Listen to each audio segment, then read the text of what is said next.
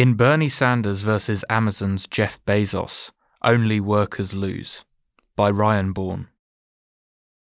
Vermont Senator Bernie Sanders' fight against corporate America over low worker pay has progressed in the Stop Bad Employers by Zeroing Out Subsidies Act, aka the Stop Bezos Act, targeted at Amazon and Walmart. Bernie claims taxpayers subsidize these corporations because many employees receive government welfare through food stamps, school meals, rental assistance, or federal contributions to Medicaid. To stop this, his bill would tax companies with 500 employees or more, dollar for the value of benefits received by workers. This is an extraordinarily dangerous policy, based upon major economic misunderstandings. In fact, it is difficult to think of a worse way of helping lower-income workers. However much Sanders insists otherwise, in competitive industries, workers' pay and benefits tend to match the value of the work they're doing. Firms cannot underpay, or else they risk losing employees to other businesses, while overpaying would be financial suicide. Yet this bill does not raise workers' productivity, just the cost of hiring welfare recipients. Sanders' corporate welfare tax threatens welfare recipients' access to jobs.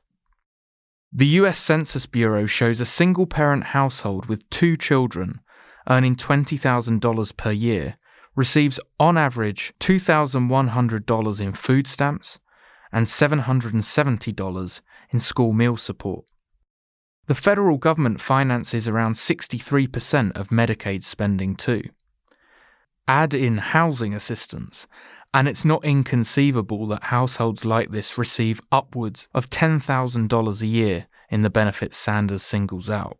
Under Sanders' legislation, the cost of employing a single mother in that situation will rise dramatically through a combination of the tax and/or higher wages.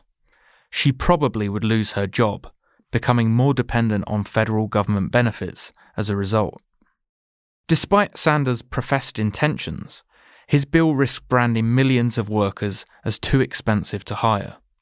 Even though he plans to outlaw employers asking employees questions about welfare received, companies will engage in significant profiling to weed out workers in receipt of large welfare payments. Working-age people over 45 cost almost twice as much in Medicaid as younger workers.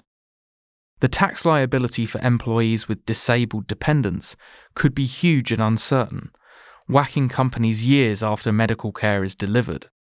Given companies hire people to undertake given tasks, the tax therefore encourages businesses to opt for young men, those available full-time, the childless, or machines. Part-time work seekers could be particularly hard hit, given Sanders' tax charges for dollars received in welfare benefits, irrespective of an employee's hours. All this damage is based on an error in thinking too. The belief that means-tested welfare, such as food stamps, subsidises employers. In fact, given that the more you earn, the less you obtain in transfers, these programs in isolation actually raise the wages at which people are willing to work, as workers require higher pay to compensate for the loss of government welfare income.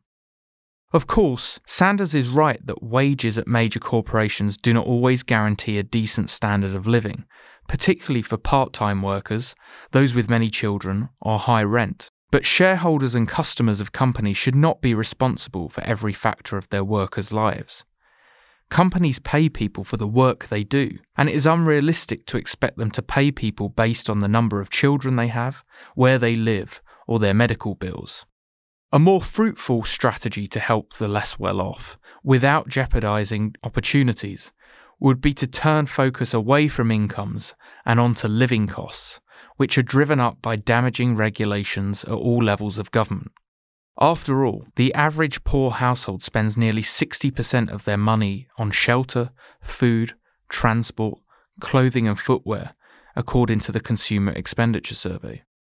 My research estimates a program of liberalisation in land use planning and zoning laws, childcare regulations, cost-inflating food programs, fuel standards and car dealership laws, tariffs on clothing and footwear, and occupational licensing could directly save poor households anywhere between $830 and $3,500 per year. Yet you won't hear Sanders criticise any of these regulations. He saves his ire for corporations. Taxing companies who employ welfare recipients might raise pay rates for some workers, but its main effect will be to make large numbers of people unemployable. There's a better way to improve incomes and help workers meet the cost of living if Sanders is willing to look beyond his anti-corporate lens. Ryan Bourne occupies the R. Evan Scharf Chair for the Public Understanding of Economics at Cato.